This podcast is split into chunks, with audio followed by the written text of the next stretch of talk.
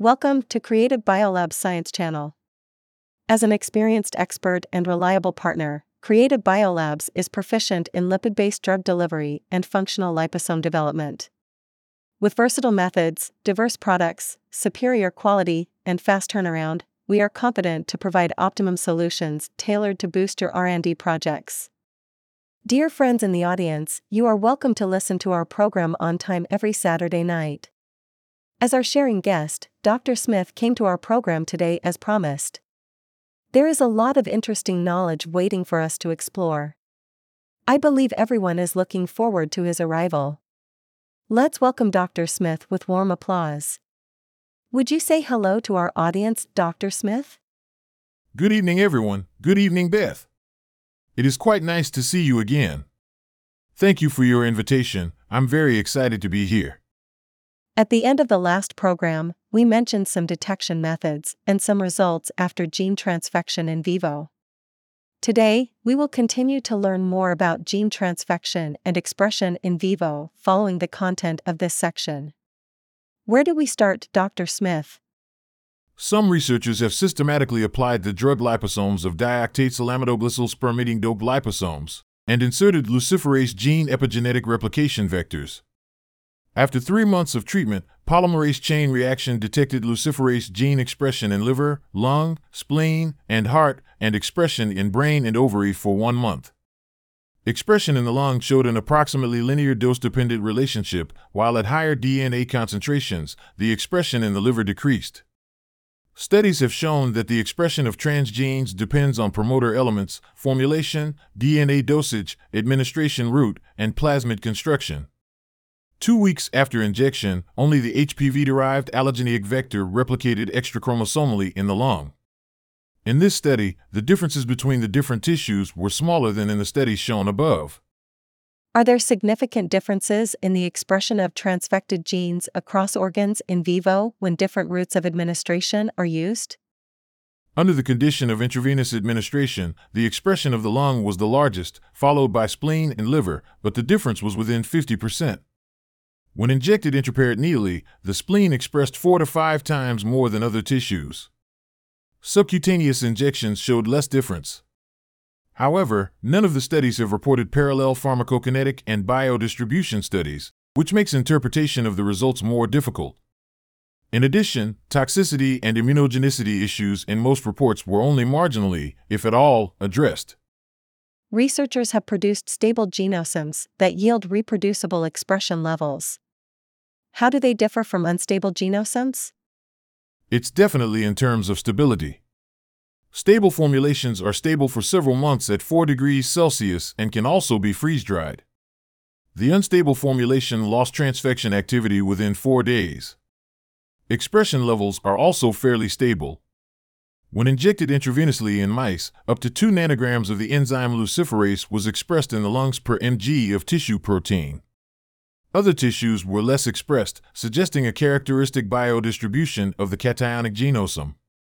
Studies have shown that the colloidal properties of the complexes appear to be more important than the molecular properties of the cationic lipids. What implications does this have for subsequent research? Knowing this result, many researchers have attempted to optimize transfection using commercially available lipids. Based on the colloidal structure activity relationship, they looked for the highest concentration of colloidal suspended DNA, with the lowest total positively charged cationic lipid content. Because they want small, dense genosomes to protect DNA. How do researchers achieve this goal? First, they compared two different cationic and neutral lipids. DOTAP is a more potent cationic lipid, whereas cholesterol is a more potent neutral lipid. The system composed of DOTAP has a good dose dependence. At higher DNA concentrations, the transfection efficiency was lower, possibly due to sample aggregation. Furthermore, toxic effects were observed at higher DNA concentrations. As already mentioned, several studies have found high expression in mouse lung tissue after tail vein injection. Can these data, combined with the aforementioned pharmacokinetics and biodistribution, give a possible explanation for the effect? Sure. The high expression in the lung may be a first pass phenomenon. Because the lungs are the first organ genosomes encountered in blood circulation, they have such a large surface area. Reversible blockade of some capillaries may occur, consistent with the above pharmacokinetics. This could explain the decrease in liver transfection rate with increasing dose. As previously mentioned, lipid mediated transient perforation or damage to the cell wall during wounding and injury repair may also explain the transfection. The body is known to reverse or neutralize toxic effects at lower lipid levels. This can reversibly plug some capillaries and induce transient lipid mediated membrane opening. The heart is the second organ through which blood flows from the tail vein. Cationic liposomes, genosomes, and especially naked DNA can activate complement. A very important mechanism of expression that can be inferred could also be complement activation. That's right. However, care must be taken to obtain endotoxin free DNA, as it can activate complement several times more than any liposome. Depletion of complement protein suggests that the ensuing inflammation leads to increased vascular permeability and that some complexes may enter cells in this area, particularly lung cells. The hemolysis test confirmed the activation of complement by cations and liposome DNA complexes.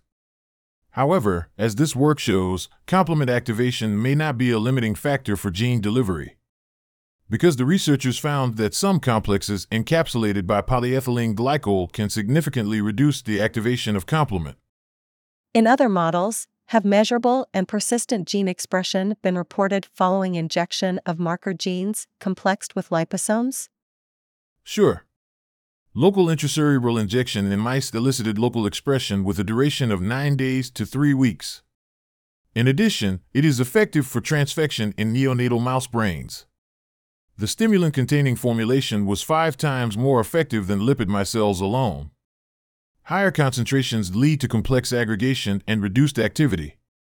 The excellent transfection rate at the relatively low charge ratio is due to the increased diffusivity of the complex. That is, at the higher charge of the complex, it is presumed that most of the complex is adsorbed near the injection site. In some of the above studies, germ cells were tested for transfection. Did you find any activity?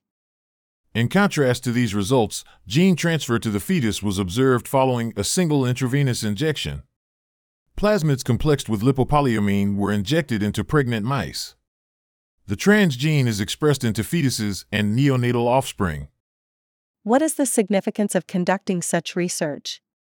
Such experiments open up the possibility of genetic engineering of problematic life forms.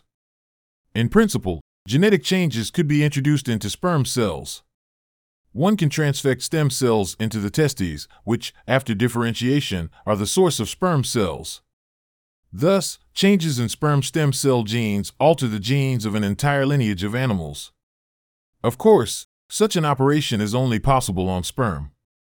The reason for this is that eggs do not have stem cells, which are only made during fetal life. While studies using marker genes are necessary to optimize the system, the real goal is the expression of functional genes and the measurement of biological endpoints. So much for our content today. Thanks to Dr. Smith for his wonderful science popularization. Thank you for listening. There will be more interesting knowledge waiting for us in the next program. See you next time. Thank you. I hope we will see you next time.